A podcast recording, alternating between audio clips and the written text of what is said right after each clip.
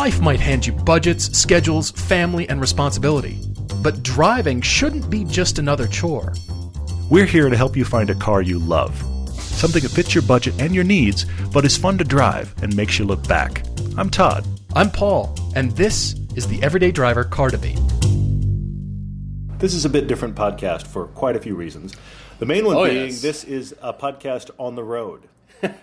Well, yeah, I mentioned on uh, Facebook when I posted for questions earlier, we were doing some traveling, and here we are back in Los Angeles. Yep, We're yep. here doing a bit of a PR tour, which is kind of fun. very cool, yeah, yeah. Where we don't have actually any shooting, real shooting planned. True, true. But this is just kind of a PR tour for the upcoming Velocity season. You've heard us talk about it. Mm-hmm. Yep. We are hurtling that direction. That is starting January 6th, 2018 on Velocity Channel. 13 weeks. Hurdling is a good word. We're- yeah. It's coming fast, which is amazing. And uh, everything we're doing is in preparation for that. And Todd is furiously editing everything that he's, everything you've got thrown at this, Yeah. which is going to be cool. I'm just amazed that there's so many little. You guys have no idea how many little tiny things that have to be done. And I'll give you a great example, and that is thumbnails on your DVR just those alone have to be curated because Mm-hmm, last season they were pulled at random and they used terrible pictures Somebody else pulled them, yeah. It was, and we was didn't know where Yeah. they came from, and so we had to chase all this stuff down, and just Mm-hmm. little things, just the endless minutia of stuff in preparation for all this. But it's going to be worth it. That being said, that being said, for those of you that have asked about us being on Velocity, since we are not Velocity owned, we are independent producers. You won't find us year round. Now we're going to have two seasons in 2018. But if you are a person Yeah. that sets your DVR, and let's be honest, the show's on very early, so we recommend you set your DVR. Well, 7.30 Eastern. three weeks out Yeah. is roughly when you'll start seeing it populate on your DVR, which means you could go looking now.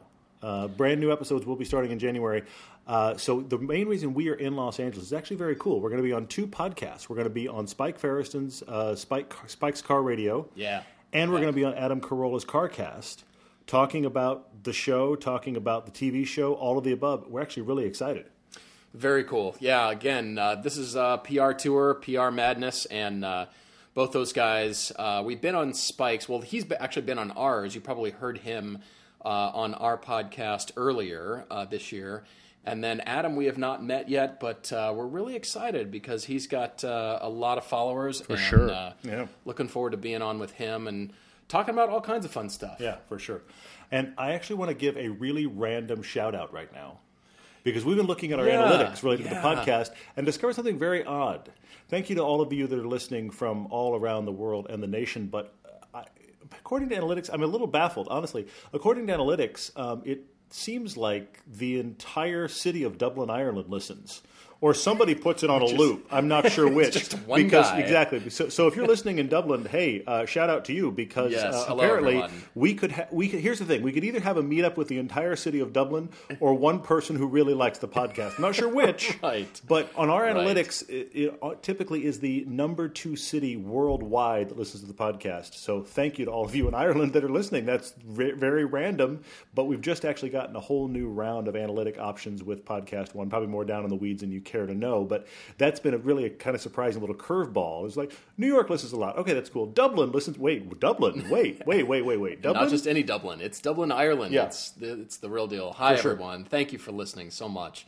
This is a lot of fun. We've got a lot of social media questions, which we're going to Mm-hmm. get to. But uh, yeah, because of the nature of the travel, we're just going to do one car debate for this podcast. Yep. And that is from our friend Alec B. He is the programs manager for the Tony Hawk Foundation. You've heard him on before. Mm-hmm. Uh, we've discussed him, but uh, he's actually writing for his stepdad yeah, pretty cool. which is cool. And he uh, he calls him Mike Dad, Yeah. as uh, you know his mom's husband, and so I think it's it's pretty cool, cool term of endearment. And- Hi, Alec, how are you, man? Yeah, for sure. And we end up with uh, with kind of the ultimate golf cruiser for Mike's uh, for, for Mike Dad, which is interesting. So we, we're going to talk about something a little bit oddball in that regard. We do have a lot of other stuff going on. We actually are shooting some stuff on the Chevy Bolt, Yeah, which is yeah. very cool. We are probably going to shoot a fast blast while we're here. I mean, very very little moss grows under our feet while we're while we're stopped when we're stopped. Uh, so there's a whole lot happening there. Um, thank you to all of you that are listening on all of this. We apologize for the shift in audio quality this evening. But wow, there's a lot to cover. This is very cool. All right, so getting right into the car debate for Alec. He writes to us uh, before we've debated for him, and again, we follow him on Instagram, Cars of Skateboarding as well. Yeah, for sure. Pretty cool concept. I mean, all kinds of skateboarders are into you know cars, and you know It's- it's he like- curates that. It's like the old MTV Cribs, but it's using skateboarders Totally. instead of rockers Oh and God. cars instead of houses. That's what we're talking about. Exactly. So I, I'm all about it for sure. Exactly. All right. So he writes to us saying, "Hey, I'm stoked to have a fun excuse to email you back." And his husband, his mom's husband, Mike, Mike Dad, looking for a new car, so it's got to be used. Mm-hmm. He said he runs a small medical device company that does sonar on arteries, and he plays a ton of golf. Yes. Is this you're in the medical industry and you play a ton of golf? That's pretty much how it happens. Yeah. hand in hand. And so, guess what? He currently drives a Lexus, surprising no one. Yes, not surprising at all. And but an older Lexus. I mean, a significantly older Lexus. It sounds like this is one of those Lexus has come onto the scene late '90s Lexus when they were bulletproof and are still running. See Matt's nearly million mile Lexus, which actually, actually, I have Are to we near there? Are we near? He's he's like thirty thousand miles away. Last I Okay, heard, all and right. he's put over ten grand into just keeping the car running. So, in spite Well. of the Lexus perception, it is a car that obviously needs some maintenance. But we are talking about replacing a a kind of goldish golf. Uh, just it, it is the ultimate golf vehicle, is what this is, and we're replacing it. What's interesting is he started talking to his to his stepdad and started hearing terms that I feel like don't apply to this Lexus that he wants in his next car. Sure. Well, here they are. He wants it to be heavy. He wants it to stop on a dime. Mm-hmm. Do heavy cars stop on a dime? Did you get the carbon ceramics? Is really the next part of that. Right, exactly. That will solve anybody's stop on a dime problems. And it's got to be solid, solid, solid. And I think that just means build quality and. You know, you feel like you're in a car and you've got this heavy machine around you, and Mm-hmm. sure, you're used sure. to that and you like it. We're replacing a car that hopefully he will have some fun with. Mm-hmm. And the other thing that's cool is there is a big SUV in this equation. His mom's got a Toyota Highlander that is used for the gardening work and the hauling stuff, and so there really isn't a need for this car to have all that much utility, with the exception of clearly it must haul golf clubs. So, Right. and, and there's a surprisingly varied car ownership in this story. But I feel like this Lexus big sedan has certainly influenced the discussion. When I hear her, hear words like heavy and solid, I hear big sedan. But yet when I think of fun car, clearly it's me. I drive tiny little mosquitoes of vehicles, but I don't think fun equated to heavy. So we're in. Right, I think. right. I think we're in kind of a grand touring world. Is the place to be here? Yeah, I can but see that. the budget we're dealing with is less than 30 grand. We haven't been specific with the budget. It sounds like 25ish would be ideal. It sounds like 30 might be the top. I actually have three on this two that I think are really good contenders that he needs to drive, and one that I considered making a sniper shot. Really? But I Interesting. have three Okay. for sure that I think are on the must drive list. Okay. Well, some former cars on his list here of things he's owned in his life 67 Ford Mustang, Cool. 66 MGB, which is also pretty interesting. The Oldsmobile Cutlass from 1970 is on this list, as is a Volkswagen Beetle. That's the combo that I like about this. The, the Beetle could actually ride around in the Cutlass trunk. Just about. Actually, And then he goes into two uh, 70s 911s back to back. pretty cool. Which is very 911T, 75 911S. Those are very cool. you know what those are worth right now? Yeah, well, that's yeah, that's the the, the savings only. account that got away for sure. only. What else? 79 BMW 320i, a 1980 Audi 5000. I thought those were so cool. They were cool I still think so. until they had the PR nightmare of supposed unintended acceleration, which didn't really exist, and it nearly it killed the brand. exist. It was it was just yeah. Go read about that. Um, anyway, what else? 84 Porsche 944, 83 Mercedes 300 SD. Mm-hmm. I'm wondering if that car is sort of where the solid Possibly, recipe possibly. came from because Yeah. those cars define that, especially sure, in the 80s. that era. You're right, Absolutely. I mean, that was the heyday of the bank vault, you know, You're absolutely right. Yeah. made out of one piece of whatever it was, Yes. ingot of steel. And then finally, a 2000 Lexus 300 GS. That was when the GS actually first came out. That was the first generation of that GS car. Hmm. I really liked those cars when they came out. The GS, for me, styling wise, has gone in a different direction. But if you like them, great. Uh, I just love that it just started to get like closer to a sport-ish se- sedan. It You're it being didn't generous. do it. You're being generous. It didn't do it, but it was it was like okay, there's there's maybe hope for the brand, and the, it's manifested itself in the IS cars, which we really like. True, true, true. So it has gone that direction steadily, and then Lexus has actually gained its own identity, which I also really like. yeah, for sure. But uh, I'm curious to hear your choices. I've got a coupe in mind, but I'm also thinking Grand Touring all over this. I, I think Yeah, you're right. I think it's I think it's the it's the stuff that I look I to be honest would rarely consider because it's not quite sports car enough. Mm-hmm. But in this equation, I think it's plenty sports car enough.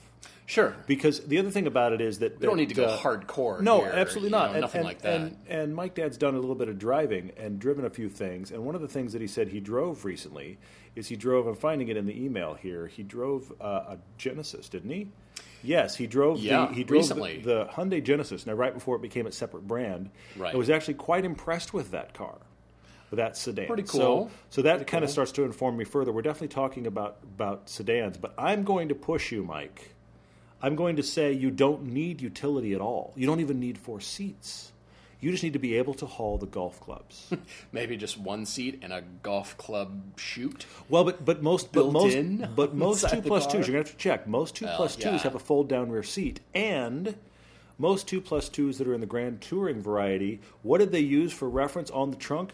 They used a bag of golf clubs. Isn't that always the case? It's a big discussion point Yeah. in that world. So I think buy yourself a coupe shape that is actually a two plus two that has a nice solid feel about it. It isn't going to be the most agile thing on the road, but compared to what you've driven, it's going to be a rock star. I think that's the perfect place to be. And I want to start since you're a Lexus guy. I'm going to start under thirty grand. You can find them the current design Lexus RC350. They are out there. That's good. Are they under They're thirty? out there Genuinely. under 30. I just looked before we started recording. No kidding. There's not Excellent. a lot of them, but they are out there. Now Okay, you could get that's good. And, and and because of your back history of cars, you're not a guy that needs 600 horsepower for it to amaze you. So 300 Mm-hmm. Right, horsepower right. is going to feel great. And those RC350s are really they're incredibly good cars for this world in this kind of luxury affordable uh, GT car. It's way up there. So the 350 F Sport, if you can do it, but even if you don't get the F Sport, I think that's fine. Mm-hmm. Uh, There's a lot of car there, and you stay Lexus because you're one of the things that's said here a couple times in this email is you want reliability. You want yeah, it to German run. cars were kind of out, but You- yeah. Mm-hmm. but by virtue of maintenance, they do run. They they check that box. Sure. but then the whole maintenance aspect comes into play. I like your RC car here. I, I like. Uh, you know, after driving the RCF, you and I drove that uh, what a couple seasons ago, a couple years ago, Mm-hmm. About a year like ago, that. a little over a year ago, yeah. I remember thinking, "Oh, this could be really interesting." Mm-hmm. I liked elements of the M3 about power delivery and you know the the feedback and the handling that the M3 gave me. I liked that better, but that was Well, you're thinking back to the ISF with the M3, and then the RC was. well. Then the RC, we did have the was, RC was that was the RC and the M4, wasn't it? M4, you're right. It was Yeah. the M4 as well, Yeah. and and I had a, a lot of like towards this. RCF. I agree with you, yeah. I just thought, all right, well, you know, the M4s, M3s of the world do exist, so it is a hard decision here. Mm-hmm. sure, but for sure. you know, I, if you're more you're inclined towards the Lexus, your proclivity is that way, which Mike certainly is. Then Mm-hmm. you know, I can definitely see that. That's that's that's one of my three. I have three Hmm. total. That was the one I felt like was the obvious one to bring up. I was most surprised to look them up and actually find them for under thirty.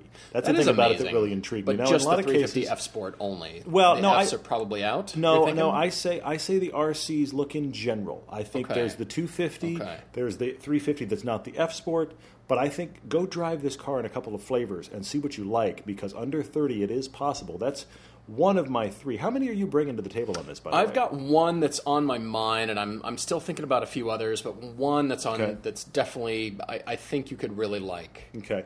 The other one I feel like has to be mentioned here. It's in. You'll see it's in the same exact vein. Is the Lexus, the Q60. Sure, sure. Now the Q60. Wait, is, Infiniti, you're saying Infiniti? Q60? sorry, sorry, sorry. Yes, I just mentioned Lexus. This is the Infiniti Yes, Q60. Yes, yes, A couple of you have noticed. Side note: a couple of you have noticed in the last couple of podcasts. I say something boneheaded because I just need sleep. Yes, So pardon me, but this is the Infiniti Q60. Right. Uh, that one used to be the G35 or G37 coupe, and then it became the Q60, and then it got to its current design. So we're talking about current design, which honestly, it's my poster child design right now for a car that I don't think looks as good in pictures or any kind of video capture as it does on the road in person. That car works Mm-hmm. Agreed. in real life Agreed. better than it works any other place. But even the just prior gen, there was this weird gen that feels like a blank slate version between the last of the G37s and the current Q60. There was this much more bland version of that coupe. Yeah, I know what you're talking about. Sure. So those Sure. or the current gen, both you can find for under 30. Now the current gen one under 30 is going to be the small engine and that kind of thing, but still worthwhile car to drive. Fantastic counterpoint to the Lexus. I say drive them both just so you have the counterpoint discussion. Neither of these are the ones I almost sniper shotted with though. oh, really? Nope. No kidding, because my car is actually that. It's the Infiniti. Really? And it's, ah, I'll say that it's, it's been a while, if if ever, that we've really gravitated towards an Infiniti choice for somebody. Hmm. But I think in the right vein and the right kind of thing, it can work. I was actually going back to start. I was going way back to 2012, Okay. thinking, what about that IPL version of the G37? Sure if you can find them, yeah. Now, rare car had a lot of power. Mm-hmm. I liked the styling on those. I think they still look good, and that IPL flavor just had a little bit of extra specialness to yeah, it. yeah, for sure. But then, you know, there was, as you're saying, sort of this, you know, not quite a looker, didn't kind of know what it wanted to be generation. Mm-hmm, but now the mm-hmm. current Q60, I really like. I'm impressed. That car, we just recently drove it, as a matter of Yeah, fact, yeah, uh, yeah. track day, Motor Press mm-hmm. Guild track days. And uh, I'm just impressed. It really did sure, impress me. And I for think, sure. all right, now what is the compelling reason? What is infinitiness about this? What is infinityness? You know what I mean? I'm, I'm There's asking the myself T-shirt this of, question. of the night. Infiniti dash ness. The infinitiness. and, the, and, and it's, then it says, you know what I'm saying? Then underneath it, it says the part of speech followed by a question mark because we just don't know. We don't know what, what it is.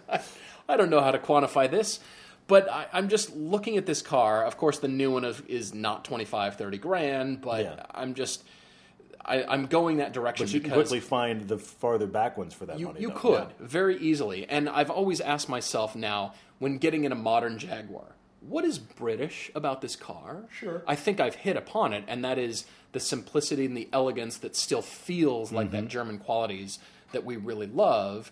But same thing with the Infiniti. Now, it has its own quirkiness, and it's not following. Oh, the buttons are all in the same place and the interactions all work Mm-hmm. the same way. No, Infiniti's clearly doing their own thing.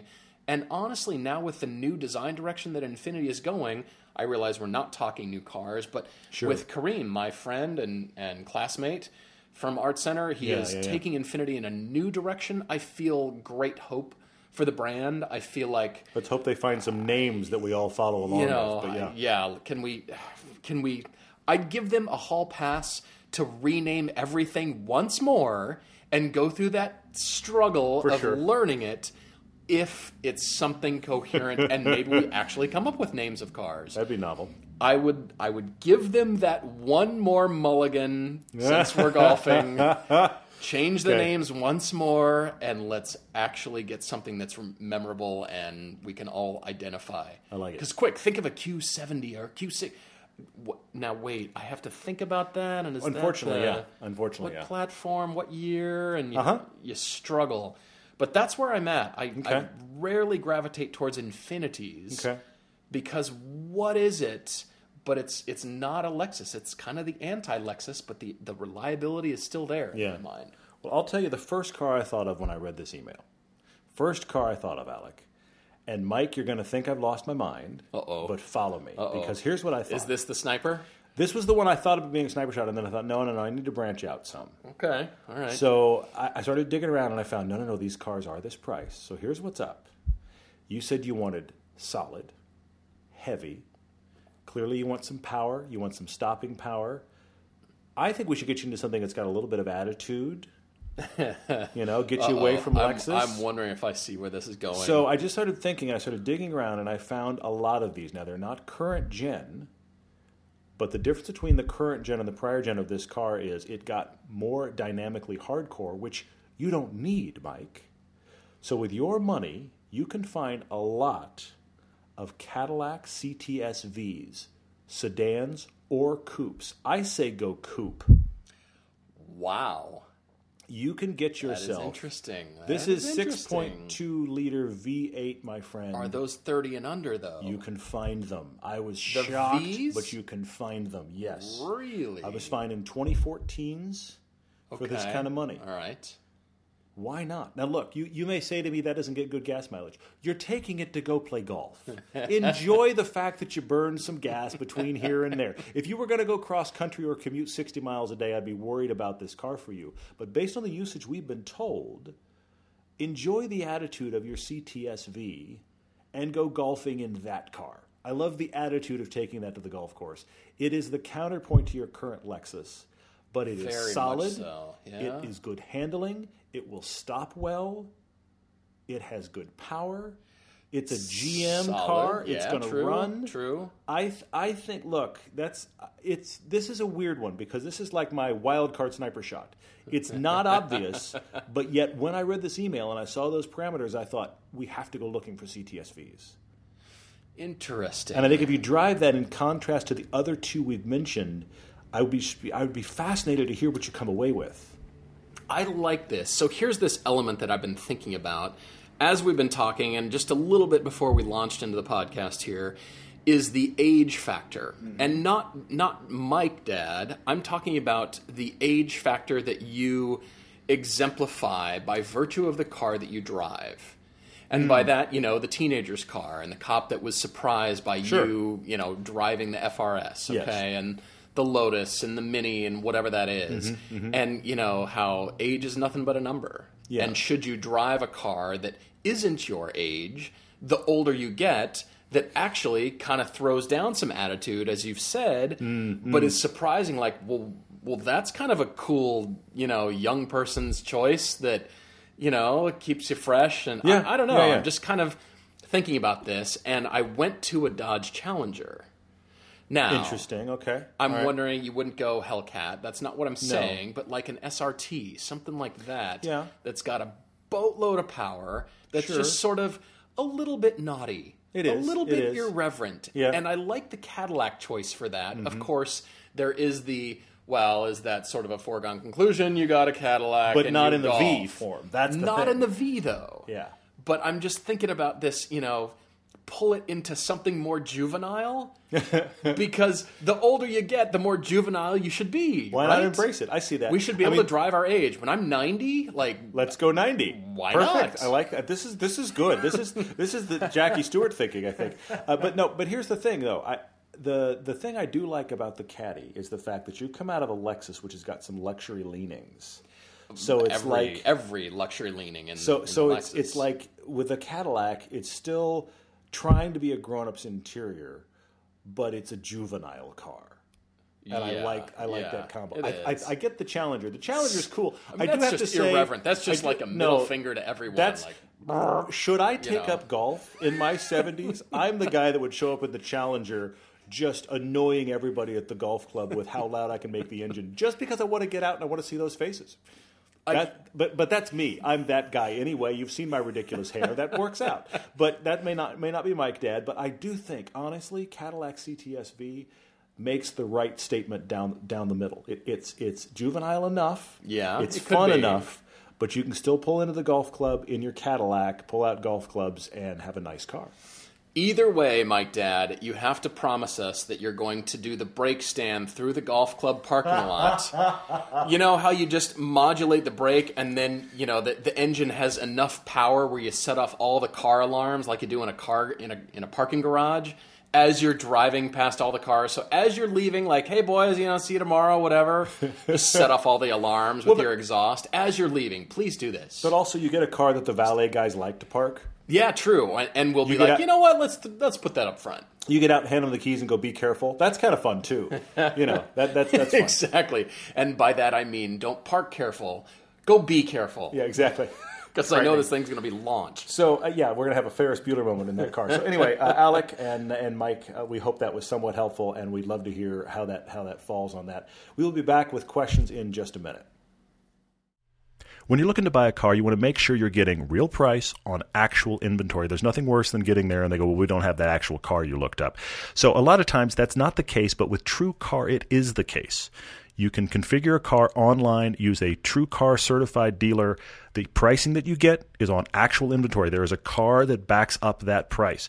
There are over 13,000 True Car certified dealers nationwide, and True Car users are more likely to enjoy a faster buying process when they connect with these True Car certified dealers.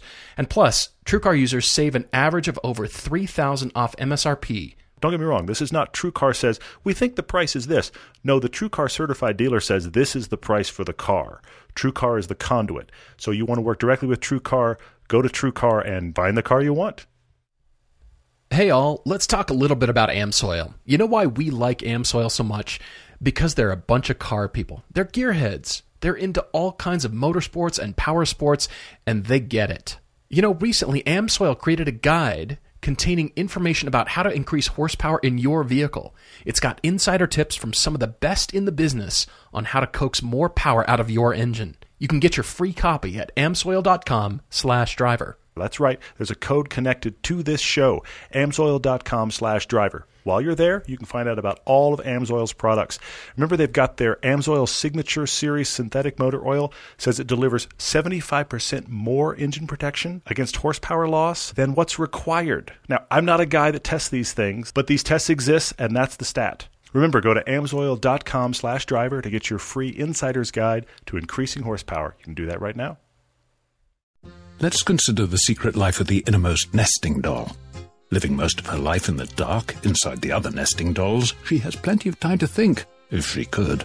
Sadly, she has no brain. However, when an innermost nesting doll hears that Geico not only saves people money, but also has been providing great service for over 75 years, she thinks it's obvious you should switch. Because yes, switching to Geico is a no-brainer. Pity the innermost nesting doll and her lot in life. Once again, we have a very different podcast in sound. Uh, if it's echoey and cavernous, we apologize because we are sitting in a hotel room. Because we're in Los Angeles, we're doing some other podcasts. We're excited about those. Yeah, trying to get a little yeah. bit of shooting done. We've we've got a car we turoed. There's a lot going on. Even in this, we literally are gone for 24 hours. Crazy. So we're seeing how much we can This get is what we accomplished in an amount of time. Absolutely, absolutely true. We've got some really cool questions. I'm going to say it again. We say it every time, but seriously, guys, thank you for engaging with the podcast on all these questions. You are rating, you are reviewing, you are sharing. All of that is helpful. We ask that you would continue to do that. Uh, we're going to keep you updated with more madness of late. Uh, of course, as we said, the TV episodes are coming. Then they will be coming to the web. There's a lot of changes going on. We'll do the same thing we do every year. Right at the beginning of the year, 2018, we'll do a State of the Show podcast. Oh yeah, So that absolutely. will be we coming. will. Also, Yeah. should give you a heads up on the fact we've got, I think, uh, three or four more podcasts before year's end for us. We are, as you probably are as well, taking the week between Christmas and New Year's. We will not be podcasting. We will be back Yeah, after the right. first of the year. But you got a few more until then, but we'll keep you updated with all of the madness. Uh, one of the questions I wanted to start with, because I feel like it's relevant right now, Okay. is from Ty. Oh yeah. He's looking yeah, at Christmas gifts. Excellent. Hello, Ty. How are you, man? Yeah, good to hear from you, man. So he's asking about our film specifically, but I want to broaden it out from there. Okay. because you may have noticed there's something new that's happening on YouTube. YouTube is now allowing merchandising, Yes. which is very interesting. So we uh, we just got invited to do that as a beta, so we've actually jumped onto that. If you've got comments on that, I'd be very curious to hear. Essentially, now on our videos, you can see some of our T-shirts are shown below. I mean, this is this is pretty cool. this is I, the very cool latest idea, thing on YouTube. So I'm very curious to see. I mean, what the merchandise response is- is absolutely, and- and how people respond. Well, I mean, sometimes you wouldn't know that. You know what? This channel and these guys or whoever that is. Yeah. You have merchandise. Yeah, Oh, for sure, for sure.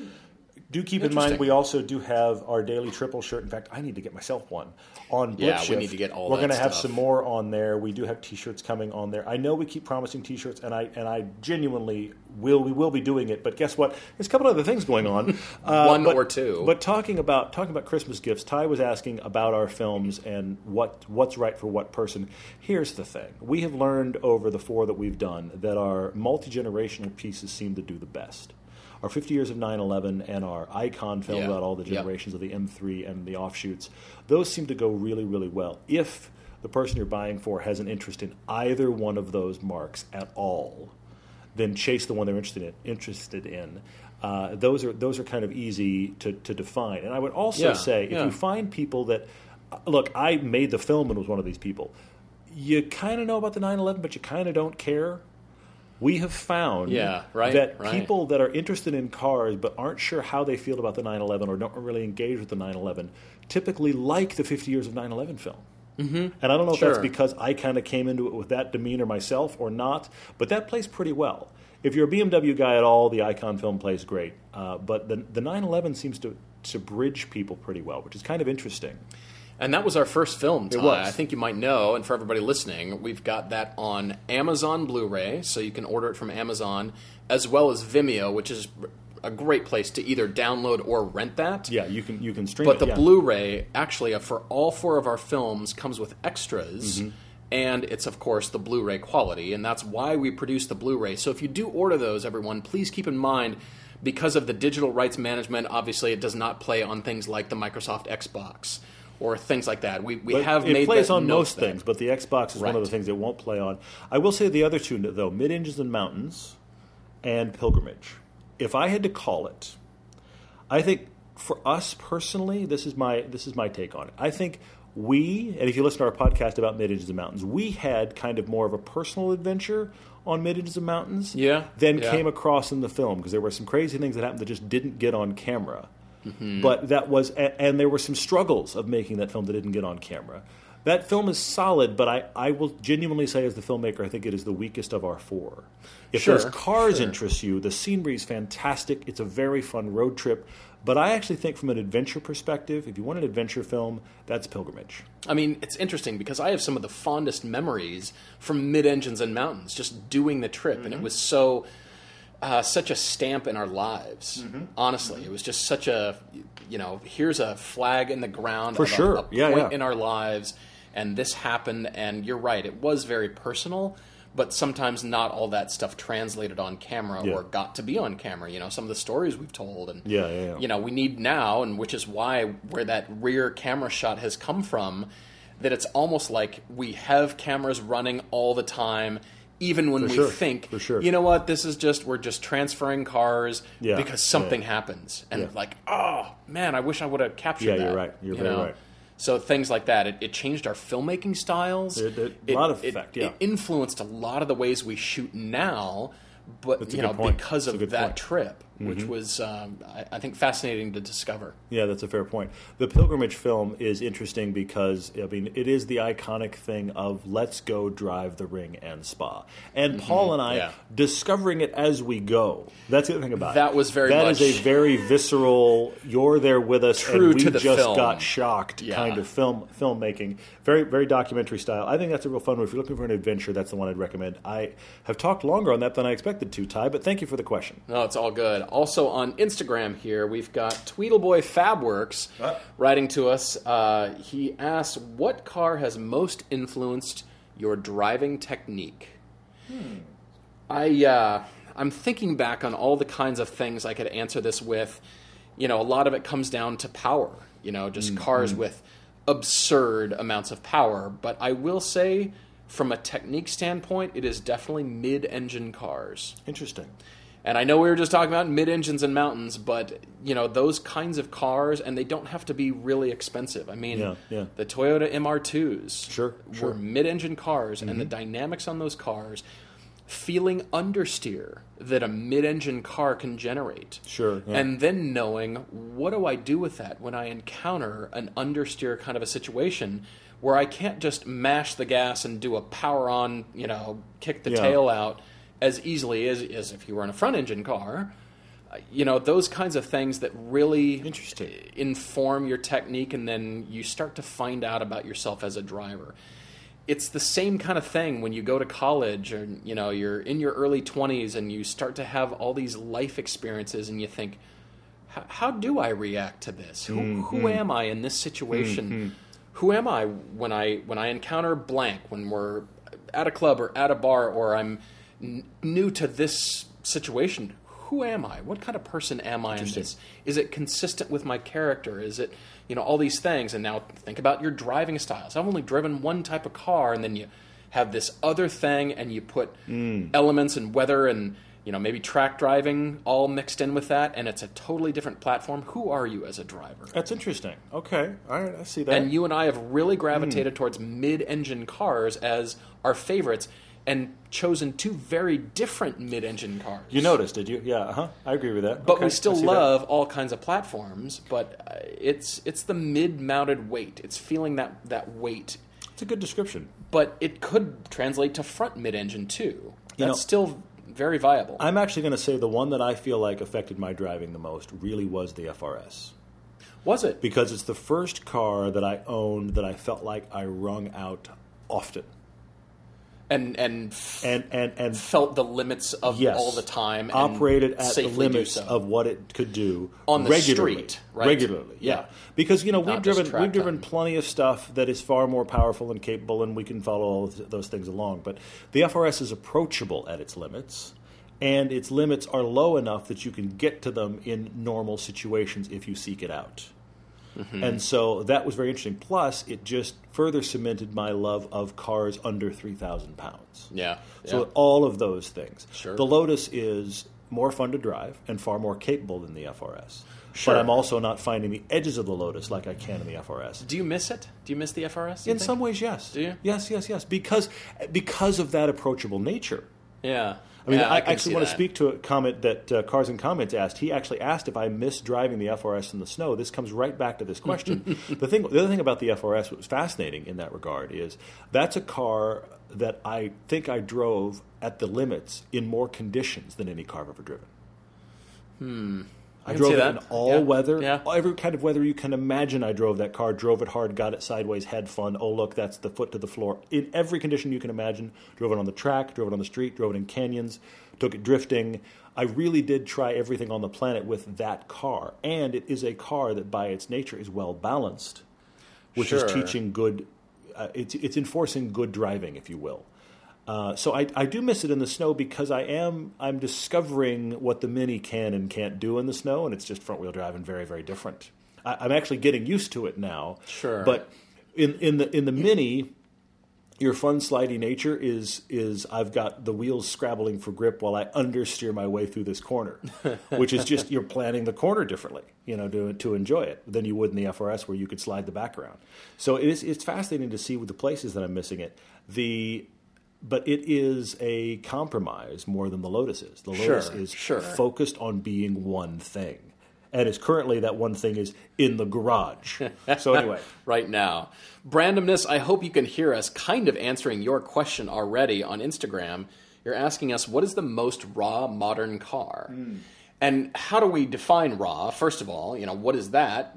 Is that, you know, by, you know, just car noise coming into the cabin? Hmm, is hmm. that just raw and analog type of feel? Is am I feeling the ball joints and the bushings? Am I feeling the mechanical nature Sure, of the sure, car yeah. being translated into the cabin through the seat of my pants and mm-hmm, all that mm-hmm. kind of stuff. I kind of define it that way. Yeah. I mean, we're talking about, you know, mid-engine cars. The first generation Cayman for me feels very raw and there's a good amount of unfiltered elements to that car. I agree with that. Yeah. Of course, the Lotus Elise. Sure. I mean, just by virtue of exposed screw heads and aluminum extrusions Yeah. and no floor mats. No power steering. Yeah. Yeah. not much else. And the road is three inches from your rear end. And, You're right. All of you those know, things all, apply. All that. But the FRS, you know, just like I said, mid-engine cars, Mm-hmm. the MR2s, again, you know, coming back to those cars. Any version of the Miata. Yeah, absolutely. I mean, the refinement has happened, of course, all the way up to the ND that we're currently at. Sure, of course. Those first gen, you know, NA, NB Miatas. But if we're talking cars in the last 10 years, the Miata's still on that list. It Oh, is. absolutely. I would agree. is. I mean, the amount of mechanical noise that the engine of an S2000 makes, Hmm. I think is very raw. I consider that at the high end of the rev range. Wow, this this feels pretty raw to me. Mm-hmm. Yeah, I can see that. So things like that, I, I would say, and, and these are again, we're naming off the, the list, the golden list of cars you and I have driven over the years, Mm-hmm. and the you know the top six, top ten cars, whatever that is. But uh, yeah, I, I would say cars in that category for sure, because you know once we get into the the GT cars and you know a lot of refinement going on, doesn't mean we don't like them. I'm currently really thinking about the GLA AMG 45. Love that car. Yeah, craziness. But but that's the thing though is that what modern cars are doing. Let me back up. Let me back up. Look at supercars of the 80s and 90s. Okay. It was kind of expected for those cars to have massive compromise in their luxury and their ergonomics, etc. In just Fast every forward. category. Fast forward 15, 20 years, none of that is acceptable. My hypercar needs to be very luxurious. It needs to have sup- superior ergonomics. And by the way, have you noticed all the tech? Hmm, sure. Cars in general have moved toward being far more luxurious and refined on the interior, and that is antithetical to feeling what the car is doing. Sure. So as a result, the idea of a modern car feeling raw is kind of it's kind of counterproductive. So it is interesting to find those cars, and I think in many cases it has to do with weight, to find those cars that do feel like they're giving you a lot of raw connection. But that is a great question. Also, a question we've walked around a couple times already tonight. Danger Mouse has asked on Instagram our thoughts on the MR2 Spider in relation to the Miata. I actually think it's great. It's it's hmm. it's a it's Okay. a forgotten car that you can get for stupid cheap. The interior is laughably bad. It's it's laughably bad. Hmm. Okay. But it is here's the Yeah. big difference. It is the less forgiving Miata because it is mid-engined. yeah. The Miata Yeah. is it's just flat. I mean, I remember driving an MR2. I considered buying one at one point. I considered buying a Spider. It is very fun to drive. It has got all of the Miata stuff going on with a little bit more edge because it is mid-engined. I think if you're considering one, I say absolutely drive it and consider it as a Miata alternative because it is a Miata with a little more bite. That could be good, that could be bad, except the fact that it has a laughable interior and almost no storage. But if you're buying the car for the fun of it, those don't, things don't matter. Well, there's a Facebook question from Adam here who's asking uh, some not necessarily driving feel questions here, but he's going back to my car audio days, back when I was a bass head in high school. he asks, Frightening. How important is speaker location compared to equipment quality? You know, if a car had terrible speaker placement, would you be wasting your money upgrading stuff? Interesting question. In general, no. Uh, speaker placement has only gotten better and more paid attention to by interior designers over the years. Sure, yeah. Whereas before, I mean, go back to the 80s, let's say. We can put a speaker there. There's some space in the dash. Let's plop something there. Hey, look, there's a place in the door where the, the window wind down switch and the motor, and there's no cords, and it's usually in the lower panel of the door, and it's just above the drain holes. I think we can fit a speaker in there. Exactly. Why don't we? Yeah. And it doesn't resonate very well, and you know. All those days are gone, of course, Yeah, and yeah, yeah. now we have center staging and and you know surround systems and Sure. We even have Burmester systems in Porsches now, so that's lovely. Uh, you know what did it for me was the third generation Mazda RX-7 with the Bose speaker tubes throughout Yes. the back of the car Yes. that routed sound. Filling, filling the hatch. Yeah. I loved that concept. Yeah. So they kind of got around that problem by speakers are in the wrong location. Let's actually route the sound with some plastic tubing. Insane. But it's all molded. and use up the hatch. The, one of the craziest take up ideas ever. space. Yeah, for sure. Exactly. But uh, yeah, you you'll still do well upgrading your equipment, but I will say always start with more power. You can actually make terrible speakers sound better if you put more power through them. Huh, okay. And that's where a lot of tuners Says the bass head. Wait, wait, well, what? Sorry. let's drop those uh, those twelves down to two ohms, and Oh you know you can gosh. really get some shaking power through it. Anyway, um, a lot of these these shops start with amperage, and they start Mm-hmm. with power. Just upgrading your head unit alone, and you'll think. Wow, my factory speakers never sounded so good. Mm-hmm. So don't always think about, well, I got to upgrade everything. Start with head unit, start with amps, Hmm. and then graduate to okay now who am i as a as an audiophile what Hmm. brand do i like what you know speaks to my ear you know is it the mids and the highs is it you That's know, interesting. what Yeah. is the clarity Yeah, and the sound quality all those kinds of things so definitely start with power and work your way slowly because you might be surprised how good the speakers already are in your car they just don't have enough power going to them Interesting. Things I've never thought about or known anything about. I feel I feel lucky when my phone connects and I can actually hear something. It's all relative, but Bluetooth connected. yeah, wow, We're yay, done. Look at that! It comes out of one speaker, but I can hear you. It's awesome. Okay, so we have another question here. Uh, Christopher asked on, or sorry, Christoph asked on Instagram. He said, if you had the power, what law of the road would you strike down? Oh, this is good. And which one would you see enforced more seriously? I do have an answer on this. You do. Enforced more seriously across the board would be the left lane is for passing only. Thank you.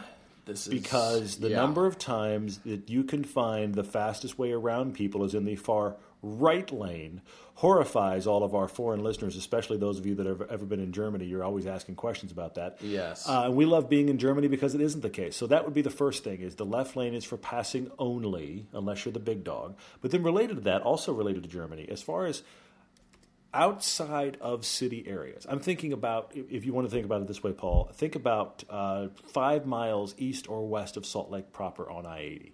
Oh, okay. From outside major city areas, speed limits are dropped. okay. They're just uh, dropped as in meaning there isn't a speed limit. Oh, okay. Sorry. So they're I, I, Th- Sorry, they're not I, lowered. I, did, I didn't say I didn't say that properly. No, no, no. Okay. The speed limit no longer exists. We have got huge stretches in the U.S. where there's nothing but flat stretch of road. Most of Utah. You know? And people do have speed tolerances what everybody seems to think when you talk, have conversations about uh, it, the autobahn proves this but what everybody seems to think about when you ha- when you take away a speed limit everybody thinks kind of when we get like a collective discussion about this that everybody's going to be hun- going 100 no they're not. A lot of people Yeah. are really uncomfortable driving 80 Yeah.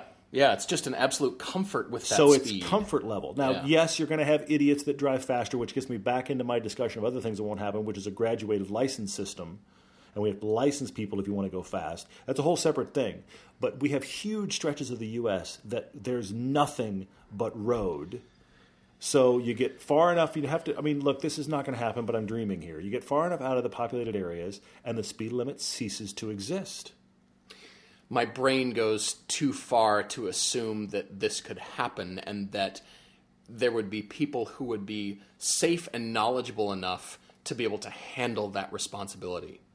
In Germany, driving is a privilege. Mm-hmm. You pay a lot of money to get mm-hmm. that driver's license, and then it is very much based on, you know, the car that you have and kind of how much can you afford? Can you afford to go fast and mm-hmm. pay for the fuel? Well, great, have at it. But everybody is at a, a level that you can count on being skillful enough Sure, sure, to sure. handle the high speed. Mm-hmm. Whereas that isn't the case in America. True. Now, I would love to think that. And again, I've gone too far into reality that, yeah, I, I completely agree. But then there's going to be idiots who just, you know, you're in a, a car that can't handle that kind of speed. True, but but that's where I get back fast. to the graduated license thing, or the thing. Think about the thing they use on racetracks.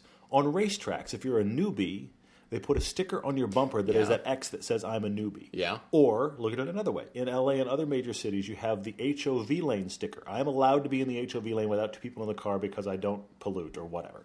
Okay, imagine that idea for fast driving. It is a graduated Yeah. license system, and you have a tag on your car that says this person's a big dog. Despite whatever car you have. Absolutely, that this person Yeah. has has gone through the license qualification system that they are allowed to drive that quickly or as quickly as they want. And I also do find it fascinating every time we go to Germany. Here we are, the crazy speed crazed Americans who are excited about the Autobahn. And when it goes to de restricted, that's not the letter D, by the way, that means sans restriction. it goes to de restricted, meaning no speed limit. There is an interesting, like, uh, Dead Sea parting moment. Because the, the because because seriously, the people that the people that are gonna drive eighty or ninety miles an hour equivalent, they get right. They stay in Yeah. the middle lane or right, and they go 80 or 90, which sounds to us like fast, but the roads there are so well designed that 80 or 90 in your little tiny jalopy of a hatchback is okay. And they let all the big dogs do 120, 160, or whatever. And the vast majority, I would say 60, 70% of the cars on the road are never breaking 100. Yeah. And your skills improve so dramatically when you practice high speed driving.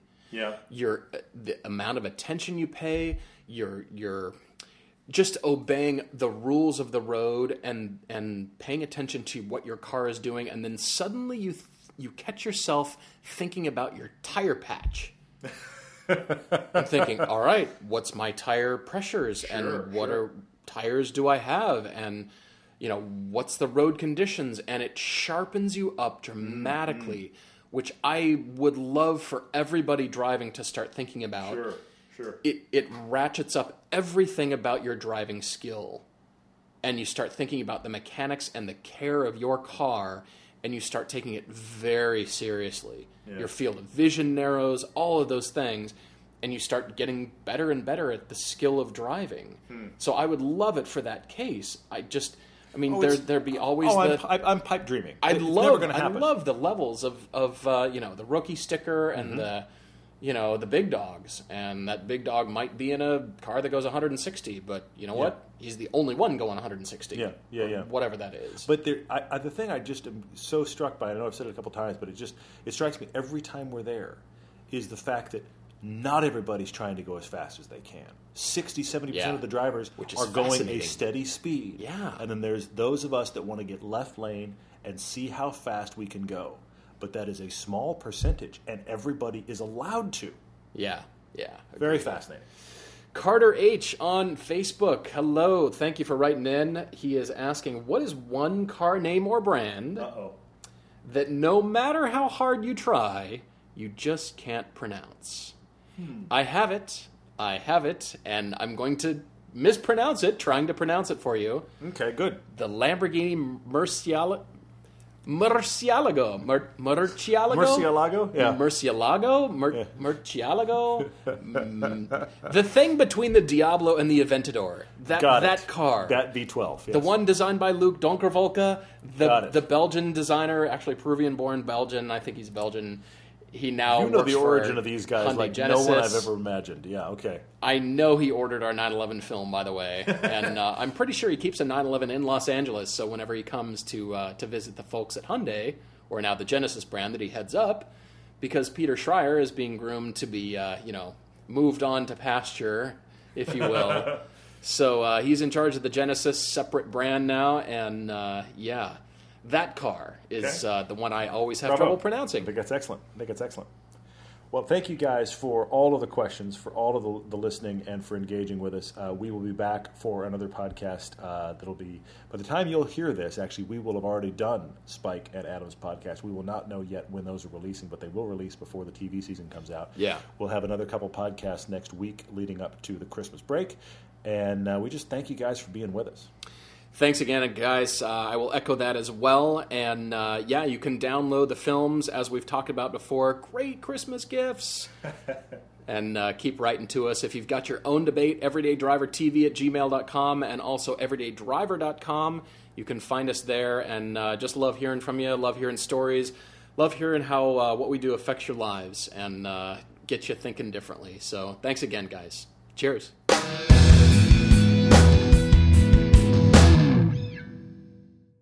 Technology Truths, brought to you by Geico. Technology Truths. Truth, you will certainly send any text about your supervisor to your supervisor. What's with Janet's bangs? Did she lose a bet with a weed whacker? LOL. And send. Wait, no, no, no, no, no. Truth, it's so easy to switch and save on car insurance at geico.com. Janet, I think my phone was hacked or something. Geico, 15 minutes could save you 15% or more. I'm Rita Foley with an AP News Minute. Federal government worker Blake Murray in D.C. says he's pretty much had it with the partial government shutdown. It's pretty demoralizing, um, you know, and I feel like kind of a pawn in a political game and totally powerless. House Speaker Nancy Pelosi is asking President Trump to postpone his January 29th State of the Union address, citing security concerns. But Republicans say this is just politics, shutdown politics, a move intended to keep President Trump off the national stage. Going to prison for 20 years, a Tennessee teacher who took a 15 year old student and ran for weeks. Prosecutor Dan Cochran. We think it's a serious sentence. 20 years is a significant amount of time. He's going to have all that time to think about what he did, the consequences of it. We asked for 30, obviously, but 20 is a very serious sentence, and we feel good about it. An employee and a customer at an IHOP restaurant in Huntsville, Alabama were killed in a shooting that also injured another employee. I'm Rita Foley.